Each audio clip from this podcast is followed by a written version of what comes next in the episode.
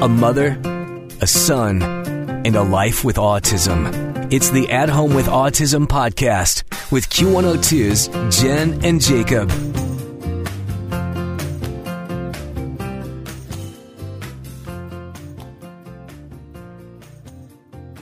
The future can freak me out. Talk to any parent of a child with special needs, and they will tell you that they are absolutely terrified about what is going to happen to their child when they are gone. Now, money can help that a little bit. If you're a family that has a whole bunch of it, you can pay for all kinds of things to ensure, at least, you know, in theory, that they'll be cared for and safe.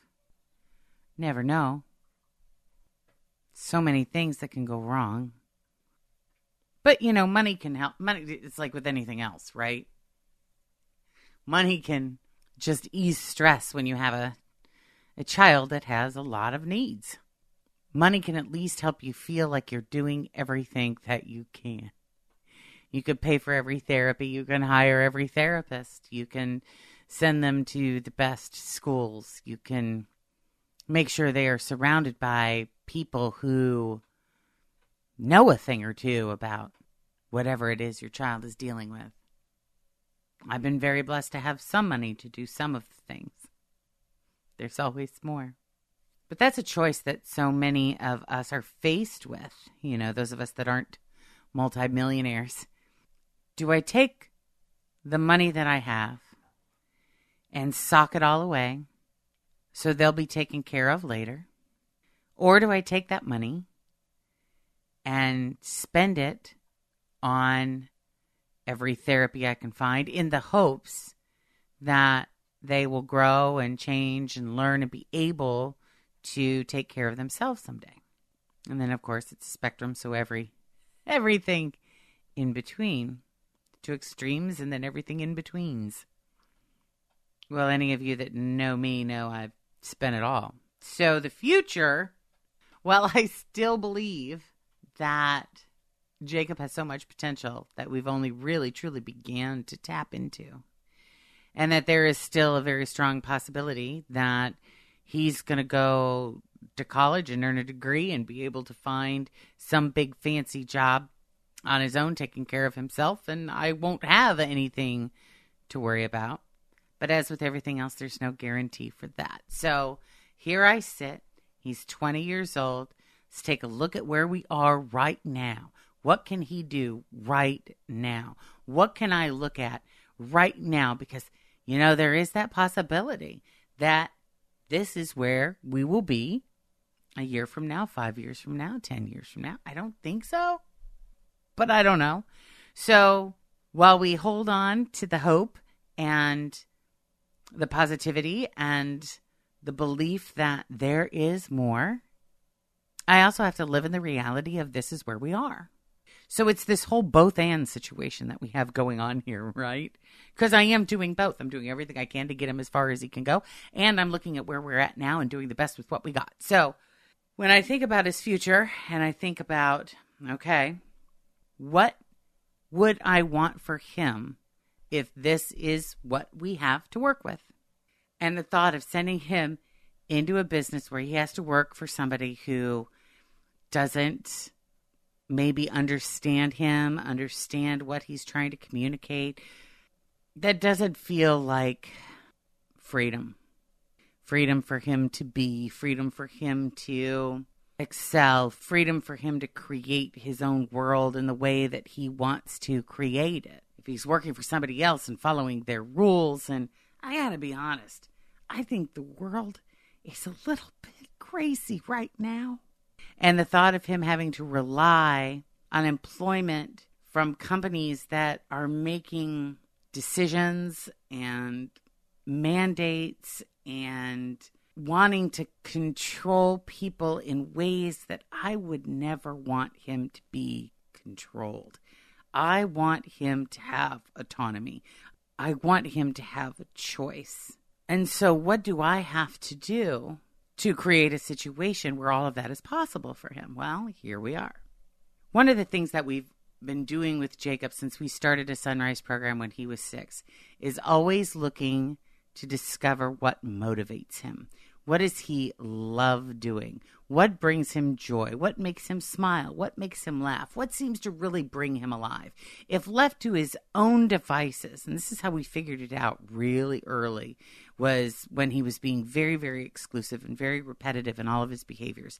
If left to his own devices without any interference from any of us, what would he go to? What would he love to do? I mean, if we were to lay out a ton of different activities in front of him and they weren't battery operated because nothing can compete with battery operated toys. Nothing can compete with a cell phone. Even today, nothing can compete with maps on his cell phone most days. So what what motivated him? What did he love to do? Oh, he loved to draw. He loved to write. So that's been going on since he was 2 and 3 years old. He still loves it. He loves it a little differently now. He loves letters and thank you cards and, of course, everything to do with the post office, right? So when I start, you know, throwing all of these different ideas together, it just kind of became really obvious to me. He loves sending and receiving mail. He loves to draw. He loves letters. He loves cards. Let's create a greeting card business. And I kind of just happened into the idea, really. It was only a few weeks before Valentine's Day last year and I said to him, I said, "Hey, let's let's do something. Let's um let's let's make some Valentine's cards. I think we should make 6 cards. Let's make 6 cards and see what they look like." And I sat down with him and I said, "All right, here's all all kinds of different things that we could draw on Valentine's cards." And I threw out some ideas and I'm like, "Hey, what do you think? You know, what what what would be fun for you to draw? Let's come up with six different ideas of things that we can draw on Valentine's cards. And that's what we did. And he drew these cards and he colored these cards. And I'm watching him. He's so into it and he's just loving it and thinking this is great. At this point, I really didn't know what I was going to do with the cards. I just thought, let's let's draw some, right?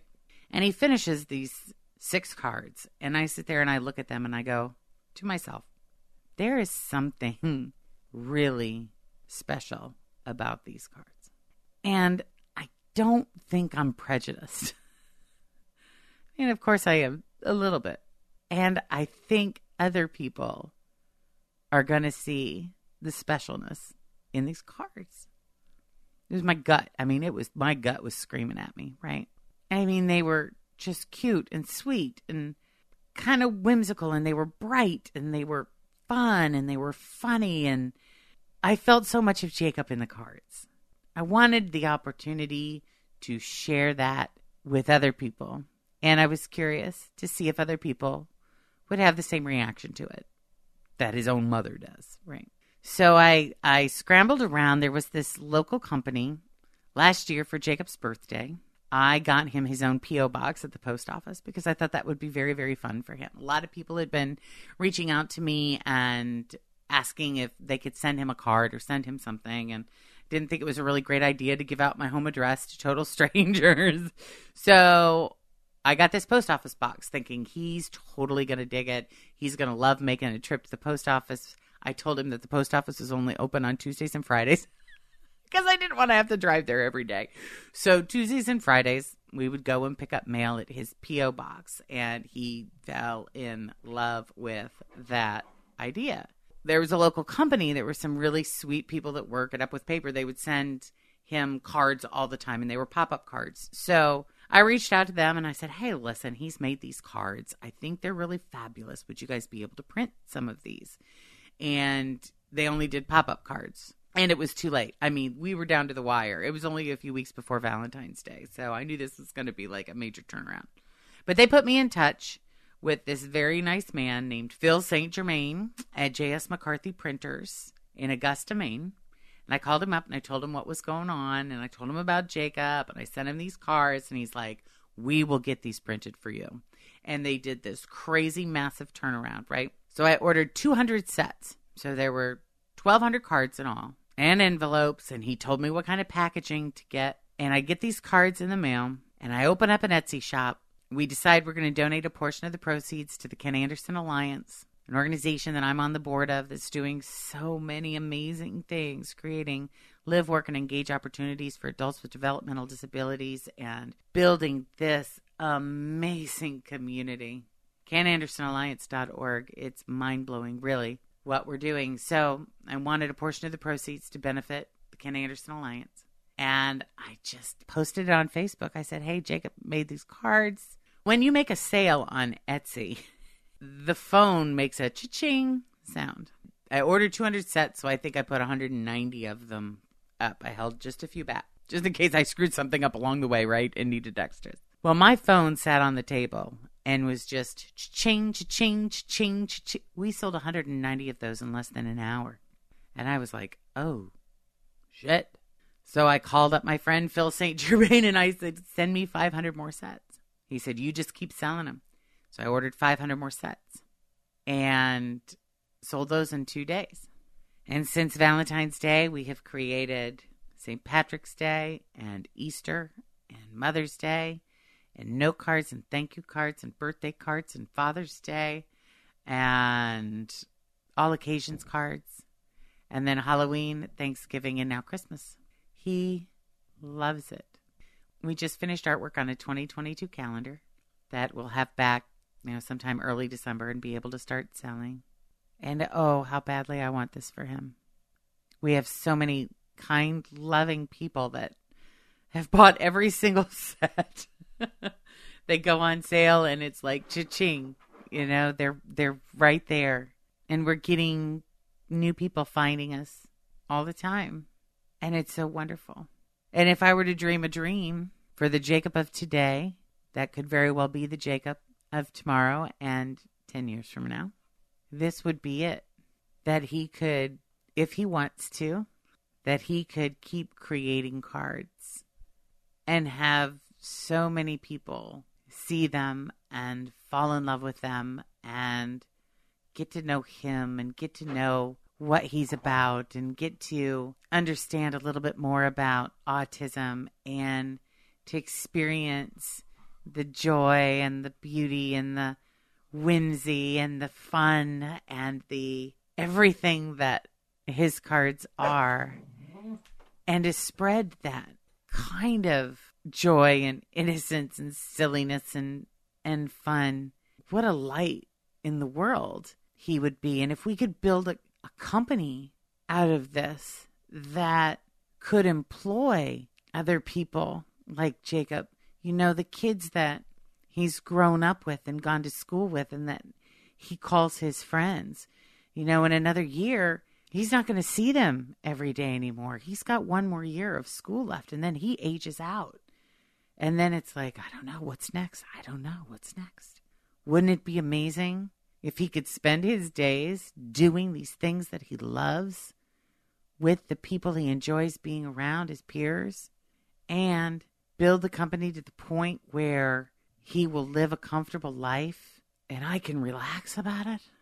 To have this now as we continue to learn and grow and and hopefully become everything that we believe him to be capable of, for him to have this and give back and to share and to give opportunities to others.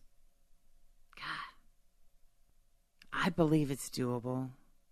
All it really takes is for the right person to see these cards. It's funny because you would think, you know, somebody that's on the radio and has a platform, right? Would be able to get the word out there to enough people that he could build a business. And believe me, I am so grateful for the platform, and I am so grateful for. I mean, he's he's had twenty five hundred sales, which is pretty stinking incredible, awesome, and amazing. And I God, I appreciate everybody that has purchased his cards and supports him. Oh, thank you so much. And in order for this to be a business that employs other people and sustains him in a comfortable manner, we need a lot more sales. so it just has to, you know, it's just got to get in front of the right person or organization or somebody at Hallmark. Now that would be something. It really would. And while we just keep cranking out cards and wait for that big break, I'll keep my eyes and ears open, always looking for new and different opportunities that could lead us to a happy life for him. A happy life full of possibility and joy and freedom. You know, the same stuff we all want. Because that's what we special needs parents see at this stage of the game. Other parents with their 19, 20, 21 year old kids going to college, graduating to college, starting their careers, making their own money, living their own lives, buying houses, getting engaged. That's not what our lives look like. And most of us by this point have accepted that. Many of us are good with it, appreciate everything that comes with it. It's just different. And that doesn't mean it's not hard. Sometimes, every once in a while, a lot. but one thing that can make it a lot easier is to have that certainty that you never really can have certainty, that the odds are in your favor, that everything, long after we're gone, It's going to be okay. And if there's a way that we can figure out to make it even better than just okay, that, that would be great. So if you know anybody that works at Hallmark, you know, can you send them a card? Cards by Jacob with a K on Etsy. I promise we'll do good with the money.